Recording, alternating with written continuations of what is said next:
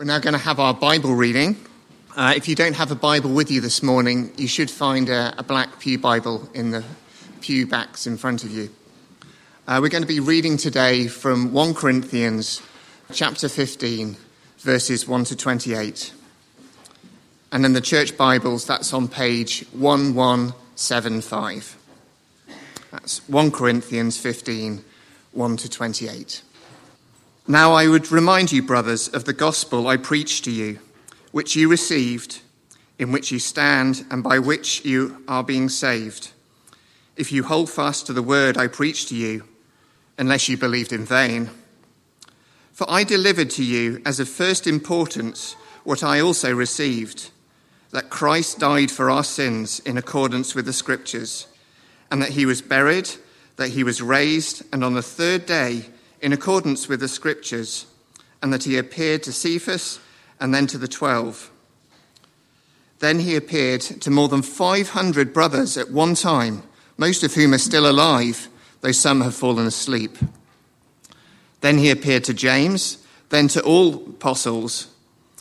Last of all, as to one untimely born, he appeared also to me. For I am the least of the apostles, unworthy to be called an apostle but I, because I persecuted the church of God, but by the grace of God, I am what I am, and his grace towards me was not in vain. On the contrary, I worked harder than any of them, though it was not I, but the grace of God that is with me. Whether then it is it was I or they, so we preach, and so you believed. Now, if Christ is proclaimed as raised from the dead, how can some of you say that there is no resurrection of the dead? But if there is no resurrection of the dead, then not even Christ has been raised. And if Christ is not being raised, then our preaching is in vain and your faith is in vain. We are even found to be misinterpreting God because we testified that God, that he raised Christ, whom he had not raised, if it is true that the dead are not raised. For if the dead are not raised, not even Christ has been raised. And if Christ has not been raised, your faith is futile and you are still in your sins. Then those who have fallen asleep in Christ have perished. If in Christ we have hope in the life only, we are of all people most to be pitied. But in fact, Christ has been raised from the dead, the first fruits of those who have fallen asleep. For as by a man came death, by a man has come all the, also the resurrection of the dead. For as in Adam all die, so also in Christ shall all be made alive, by each in his own order. Christ the first fruits, then at his coming, those who belong to the Christ. Then comes the end, when he delivers the kingdom of God the Father after destroying every rule and every authority and power. For he must reign until he has put all his enemies under his feet. The last enemy to destroy is death. For God has put all things in subjection under his feet. But when it, it says all things are put in subjection, it is plain that he is ex- expected who put all things in subjection under him. When all things are subjected to him, the Son himself will also be subjected to him who put all things in subjection under him, that God may be all in all. We are going to be zooming in on verses 12 to 28, which is still a lot there for us this morning. But we today are going to focus again on the resurrection. Yes, last week was Easter, but we want to kind of pull out more of the implications of the resurrection. So we're going to be kind of zooming on verses 12 to 28 um, together. But before we do that, let me just pray for us one more time to calm our hearts and minds. Our Heavenly Father, we are grateful that you give us your word um, and we can trust it, um, that it really is living and speaking and we're thankful that as we uh, sit under your word, as we hear it spoken, as we hear it read, um, We can uh, listen knowing that it's not in vain, that it's not empty, but um, you speak and your power is found in your word. Um, I want to ask that we would be able to see um, and maybe even, again, be unsettled by the reality of the resurrection this morning. Um, I ask for your, uh, for my help, um, for you know my sins are many, um, and so would you help us, uh, give us ears to hear and eyes to see truly. We're praying in Jesus' name. Amen. Amen. So, have you ever heard the phrase nine day news? Nine days.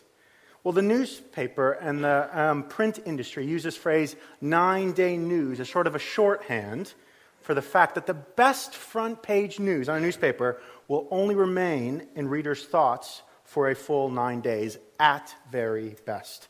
Only like the, the 50 point all capital front page news has any hope of any long term attention. Forget about the fourth or the fifth page. And it's been about seven days since the tragedy and horror of the Sri Lanka attacks. Sort of with the sort of newspaper lingo in our heads, sometime this week, the world's attention and thoughts are going to move on.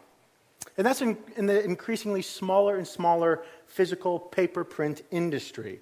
Nine days is a generous time. It's a generous estimation, isn't it? In the past 10 years, we've kind of moved into the digital news, and we now have sort of a 24 hour news cycle. There's no time to digest, digest anything these days. Nowadays, we often look at news on our phones and we just scroll and scroll and scroll. After five minutes of scrolling, if you're like me, you forget why you're even looking at your phone. Never mind what the headline is or what the story you just read is. As a culture, professors, academics, Psychologists all agree we live in an incredibly distracted age.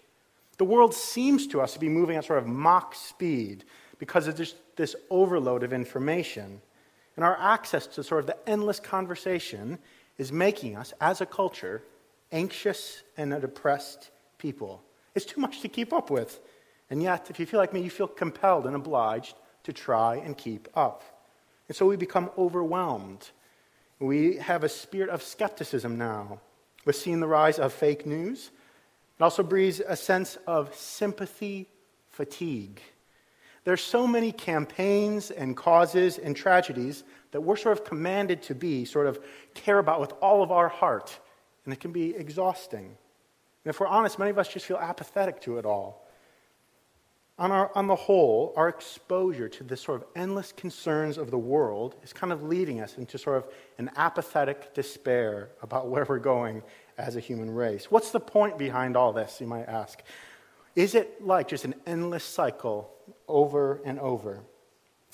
Well, the Apostle Peter spoke into this skeptical and distracted age in uh, his second letter in, verse, in chapter 3, and he said this.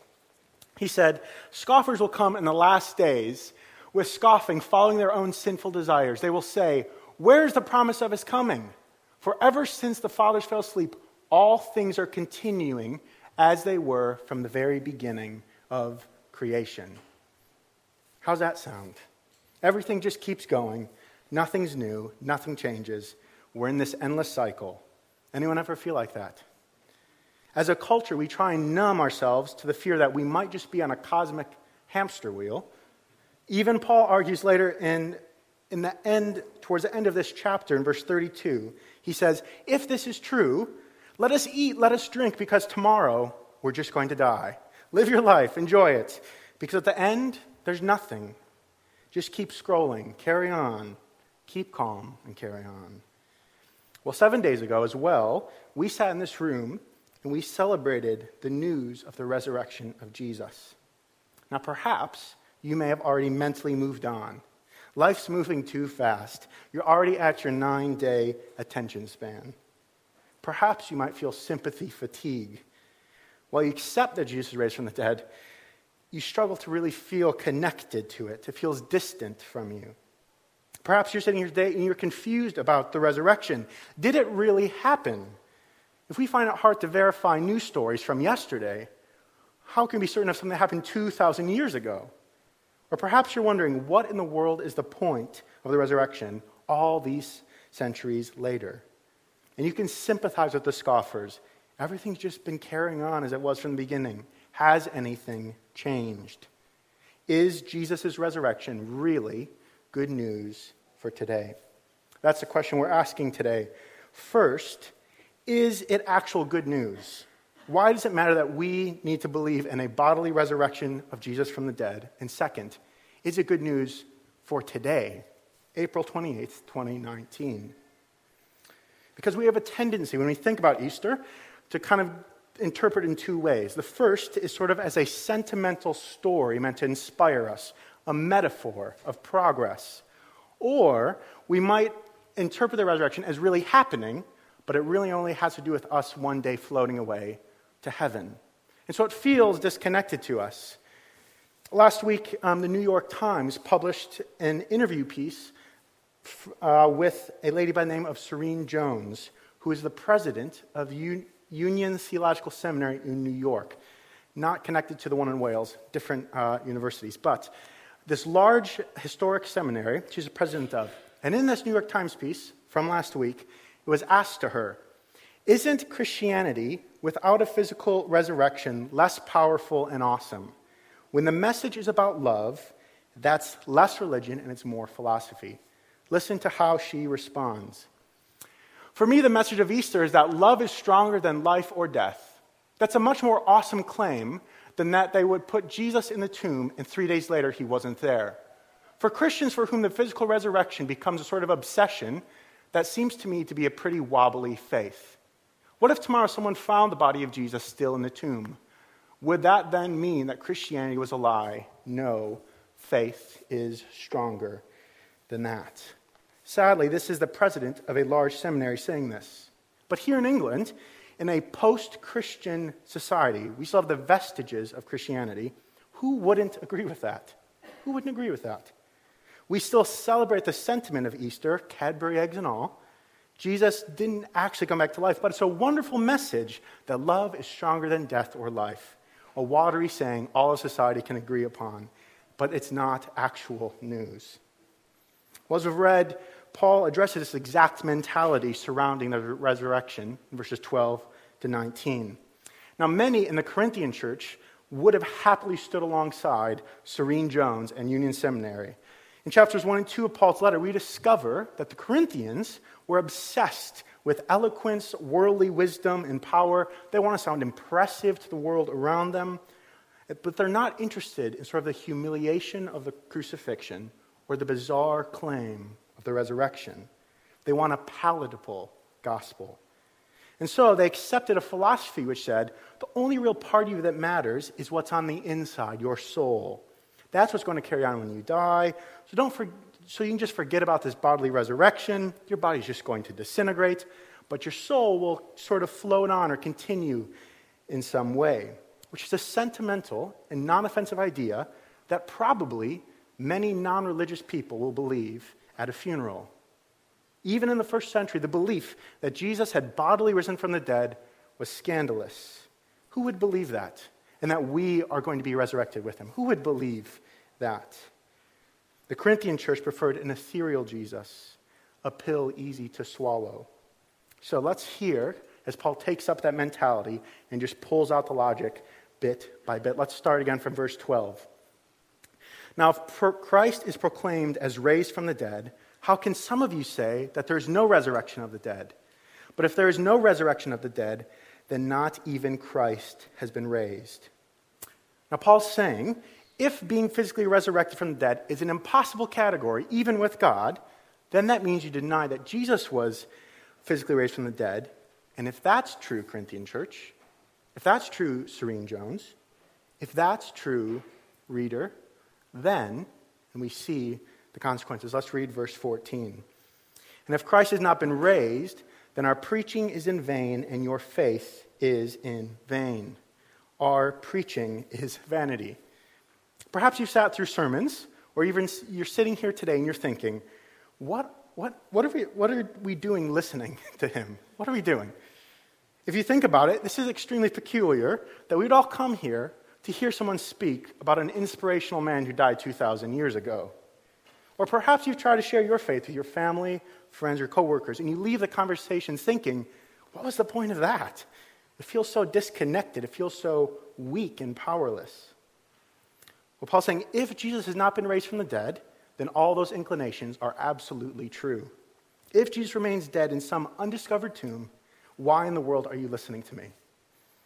It's all smoke and mirrors. Or to put it another way, it's all makeup on a dead corpse of faith. If Jesus hasn't risen from the dead, then we're simply dressing up interesting, fun stories. Second, verse 15. We are even found to be misrepresenting God because we testified about God that he raised Christ, whom he did not raise, if it is true that the dead are not raised. Second, we see that if Jesus really hasn't risen from the dead, we're misrepresenting God, which is terrifying, isn't it? We speak in hollow sentimentalities and betray a real God. It's logically, it doesn't make any sense. If God is real and he, Jesus didn't raise from the dead, we're doing him a disservice, and that's a terrifying thought. Third, verses 16 and 17. For if the dead are not raised, not even Christ has been raised. And if Christ has not been raised, your faith is futile and you are still in your sins. Our faith is useless and we're still in our sins. In our postmodern culture, or the culture we just live in, it's become very, very acceptable to sort of associate yourself with a religion like Christianity without any expectation of actually believing it. People call themselves Christians because they like the values of Christianity or what it might do for them.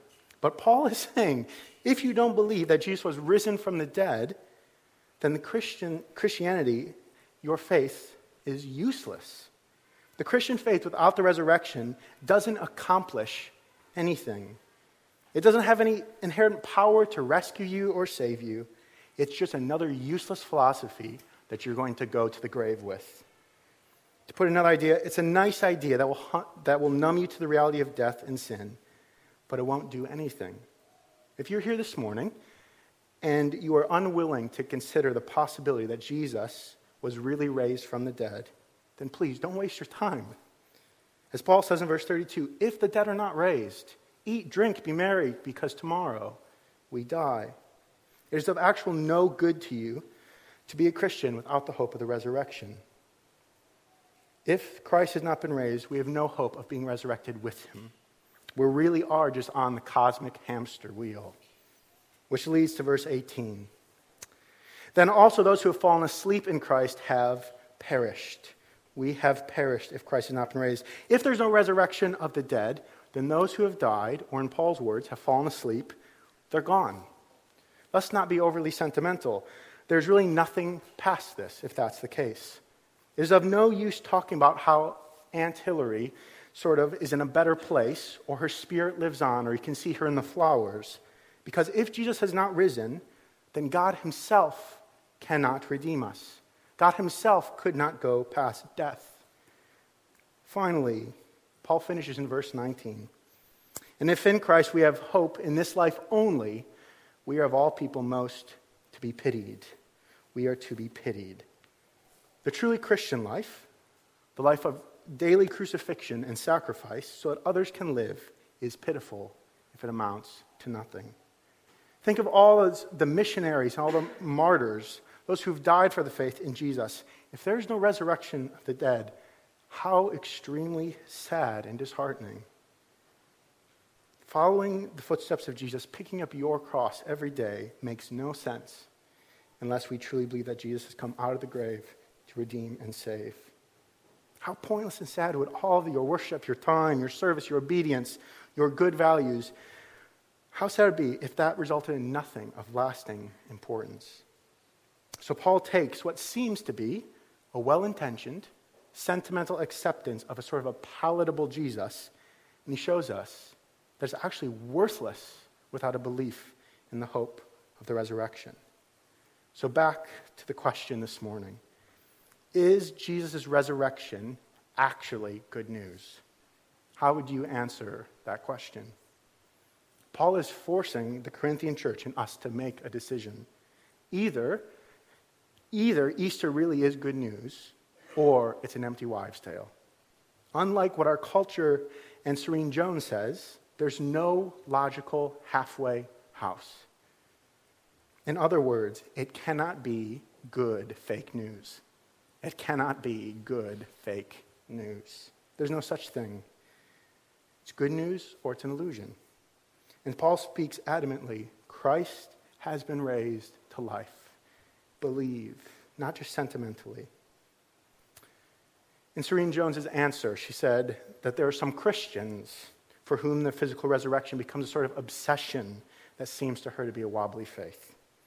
My prayer today is that we would count ourselves among the obsessed because it is our certain and sure hope in this ever changing, very wobbly world.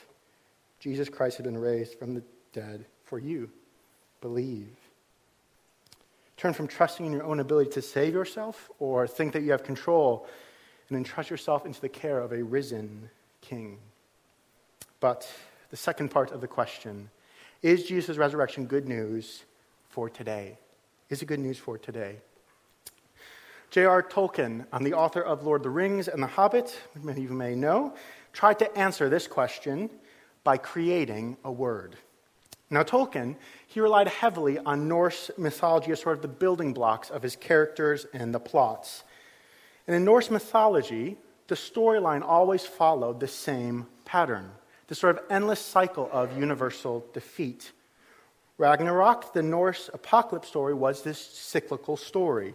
The giants destroy the gods and humankind in a final battle, and then they rise out of the primordial waters, have a fight, go back down over and over. This rise, catastrophic end, new beginning. Rise, catastrophic end, new beginning. But Tolkien took these characters and he created a turn in the story which was unique. And he called this turn a eucatastrophe. A eucatastrophe. The prefix U, coming f- from similar words like euangelion, good news, put that together with catastrophe would mean a sudden happy or a sudden good catastrophe. A catastrophe changes everything. It literally means a sudden, all encompassing event. And Tolkien uses this imagery in his stories and eventually said, but the real, the resurrection of Jesus is the ultimate eucatastrophe of world history, the happy the happy catastrophe. It rearranges everything. So, for those of us who accept that Jesus' resurrection is true, we agree, or at least we think it should change everything. But if we're honest, usually when we think of the resurrection, we think of it as a past event that's been done or a vague hope for the future. What does it mean today, presently? So, Paul takes that up in verses 20 to 28. Let's quickly read through that again. But, in fact, Christ has been raised from the dead, the first fruits of those who have fallen asleep. For as by man came death, by man has also come the resurrection of the dead. For as in Adam all die, so also in Christ shall all be made alive, but each in his own order. Christ the first fruits, then in his coming those who belong to Christ. Then comes the end, when he delivers the kingdom to God the Father, after destroying every rule and every authority and power. For he must reign until he has put all enemies under his feet. The last enemy to be destroyed is death. For God has put all things in subjection under his feet. But when it says all things are put into subjection, it is plain that he's accepted who put all things in subjection under him. When all things are subjected to him, then the Son himself will also be subjected to him who put all things in subjection under him, that God may be all in all. Whew. There's a lot in there. So, let me make it simple. Jesus has inaugurated a whole new creation. There's a lot to talk about, but the point that Paul's making Jesus has inaugurated a new creation. Not just a new religion or philosophy, not just an ethereal hope that you'll go somewhere nice when you die. He has inaugurated a new creation. Let me try and make this uh, clear because at the very beginning, Paul used this terminology first fruits, and I think that helps unpack it a bit. So, uh, in our garden at home, our neighbor has some clematis and all these different vines uh, growing on the fence in between his property and our property. And we've only seen it bloom once or twice, and there's different colors that uh, bloom at different times. And uh, two weeks ago, I was looking, and there was one vine that had hundreds of bulbs ready to open, but I couldn't remember is it going to be red or is it going to be the pinky white flower? And then last week, one single bulb opened up to reveal a pinky white flower. Now, from just that one little flower, I knew that all the hundreds of other little bulbs, what would look like, they would be pinky white as well. This is the idea of first fruits. But I, I know it is a flower, not a fruit. The first fruit, or the first crop, the first flower, it's like a preview of what's to come. There's more of this coming. It's almost like a movie trailer. And Jesus' physical resurrection is a preview of the future. Jesus has risen from the dead so that we too can rise from our sleep. As Paul describes, the heavens and earth will come together, and Jesus is the first fruit of that new kind of creation. We have not just read it, but Rob read verse 4 as we kind of came together. And in verse 4, it, it's very interesting because Paul writes that he was raised on the third day according to the scriptures. He was raised on the third day according to the scriptures. All of chapter 15 is about creation imagery. And it begs a question, though what scripture is Paul thinking of which would be fulfilled when Jesus rose on the third day? Well, my, theologian Mike Reeves makes a case that before anything else, almost certainly Genesis 1 and the third day of creation would have been in Paul's mind. Do you remember what was created on the third day? Let me, let me read uh, it to you. Then God said, Let the land produce vegetation, seed bearing plants, and trees on the land that bear fruit with seed in it, according to their various kinds. And it was so. Jesus is raised on the third day, and he is the first fruits of a new creation. Paul continues with this creation imagery. He even characterizes Jesus as the second Adam. For Paul, it's as if there's only two men in the whole world Adam and Jesus. And the rest of humanity is either in Adam or in Jesus. One bound to decay and corrupt, the other bound to life and resurrection. Now, these images of Adam and fruit are brought together because on the third day of Genesis 1, we see that the first fruits of creation reproduce according to their kind because in them are seeds. The next generation is within the fruit. Thus, what happens to the fruit happens to the seed. So it is, as Paul, with Adam and Christ. They are the first fruits of two different crops one of death the other of life. All others are but seeds in that fruit. There's one creation bound to decay, infected by sin, corrupted, in need of saying, saving. And so Jesus comes to renew that creation. The resurrection is the inauguration of that renewed creation. Do you remember what God said to Adam when the garden was complete? What did he tell him to do? He said, Go, be fruitful, multiply, subdue the earth, and have dominion over it. What do we see in verse 24 at the end? Do you remember the word that keeps coming up? Subjection. Jesus' rule and reign has begun as he gathers all of creation under his dominion, as the first Adam was supposed to. So that, last verse 28, so that God may be all in all, so that he might fill the whole world with his, with his presence. Do you see that Paul's using the imagery of a new creation? It's been inaugurated. Something new has happened. We are not destined to be caught in the endless cycle of death and decay. We're not stuck in the hamster wheel of sin. For those of us who place our trust in Jesus, it's, it's as if we're seeds in Christ, the new, the first fruit of this new creation. As Paul says in his second letter to the Corinthian church, if anyone is in Christ, he is a new creation. The old has gone and the new has come. That means, for those of you who trust in the announcement of the good news, you are a visible, tangible sign of a whole new creation. Okay, I know many of you are thinking, you may have lost me there. What does that mean for me? Well, we're going to quickly end with this. Let's look back at the consequences of Jesus' resurrection. On the left, oh, on the left, you'll see, you'll see all the things we said. Wouldn't, that would be true if Jesus hadn't been raised. Now let's look what happened if he had been raised. We said that if the resur- resurrection didn't happen, our preaching would be in vain. It would just be an empty show.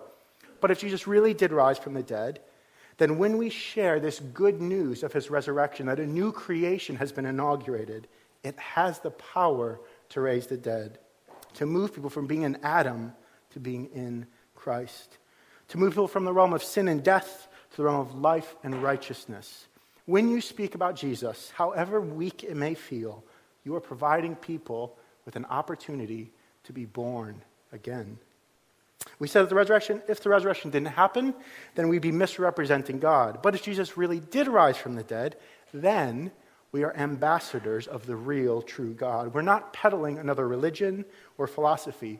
We have an announcement from God Himself to give to the world. We're not just giving opinions about life. You and I are called to present the real God of heaven and earth to the people in our lives. We said if the resurrection didn't happen, then our faith is useless and we're still in sin. But if Jesus really did rise from the dead and inaugurate a new creation, then our faith in the everyday humdrum of life is producing eternal fruit that will not fade. Your daily dying to self, however small and minuscule it is, has eternal significance. Your life is not pointless. Why? Because Jesus has risen. If Jesus has been raised, then he really did accomplish salvation for us. The empty tomb proves that there is more righteousness in Jesus than there is sin in the world. The empty tomb proves that there's more righteousness in Jesus than sin in the world. There's no charge that anyone can bring against you. We said that if the resur- resurrection didn't happen, then our death is the end of us. We will perish. But if Jesus did rise from the dead, and he is truly the first fruits, we too have hope that we will be resurrected. We don't have a hope and a vague idea that we'll go off to a better place and sit on some clouds with a harp. We hope, as we look at gravestones, that they will rise again, that we will be able to kneel and confess Jesus as Lord. As the Heidelberg Confession says, what is your only hope in life and death? Answer that we belong to Jesus, both in body and in soul, both in life and in death, to Jesus. We said that if the resurrection didn't happen, then we're to be pitied. But if Jesus really did rise from the dead, then we are considered, you are, an heir of this new creation. You have a king who has given you authority and power. As he brings us dominion, he says, Go, I've given you all authority to bring this announcement of victory to the ends of the world. You are an honored ruler, and you have a message from the king. Jesus' resurrection really is good news for today. It informs and explains our very daily existence. We, again, we don't have time, but at the very end of uh, chapter 15, you'd expect, oh, great, we're going to be resurrected, so we'll just wait. No, turn to the very last verse of chapter 15, verse 58. All this culminates in, in verse 58. Therefore, he says, Therefore, my beloved brothers, be steadfast, immovable, always abounding in the work of the Lord, knowing that in the Lord your labor is not in vain. What you are doing has eternal significance. If you trust the good news, that it really is good news, then your life will be filled with meaning, security, and hope from Jesus. He is the first fruits of a new creation to which you belong. And your life, however weak you may feel, is an outpost of the kingdom of God, of a new creation right now, wherever you might be. So, in an age of hopelessness, don't back down from trusting in the good news of the real physical resurrection of Jesus that breaks through the cycle of death and decay. Don't allow yourself to become sentimental about the resurrection. Count yourself among the obsessed people who believe that a new creation has begun. So, as we end, I want to end by reading a poem by the American author John Updike that gets to the heart of this. We're going to end with this poem. John Updike writes Make no mistake, if he rose at all, it was as his body. If the cell's dissolution did not reverse, the molecules reknit, the amino acids rekindle, the church will fall. It was not as the flowers, each soft spring recurrent, It was not as his spirit in the mouths and fuddled eyes of the eleven apostles, it was as his flesh, ours.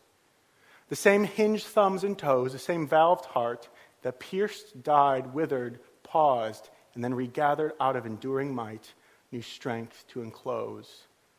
Let us not mock God with metaphor, analogy, sidestepping transcendence, making of the event a parable, a sign painted in the faded credulity of earlier ages. Let us walk through the door. The stone is rolled back, not paper mache, not a stone in a story, but the vast rock of materiality that in the slow grinding of time will eclipse for each of us the wide light of day. And if we will have an angel at the tomb, make it a real angel, weighty with Max Planck's quanta, vivid with hair, opaque in the dawn light, robed in real linen, spun on a definite loom. Let us not seek to make it less monstrous for our own convenience or our own sense of beauty, lest, awakened in one unthinkable hour, we are embarrassed by the miracle and crushed by the remonstrance. The resurrection of Jesus is good news for today. Let's pray together.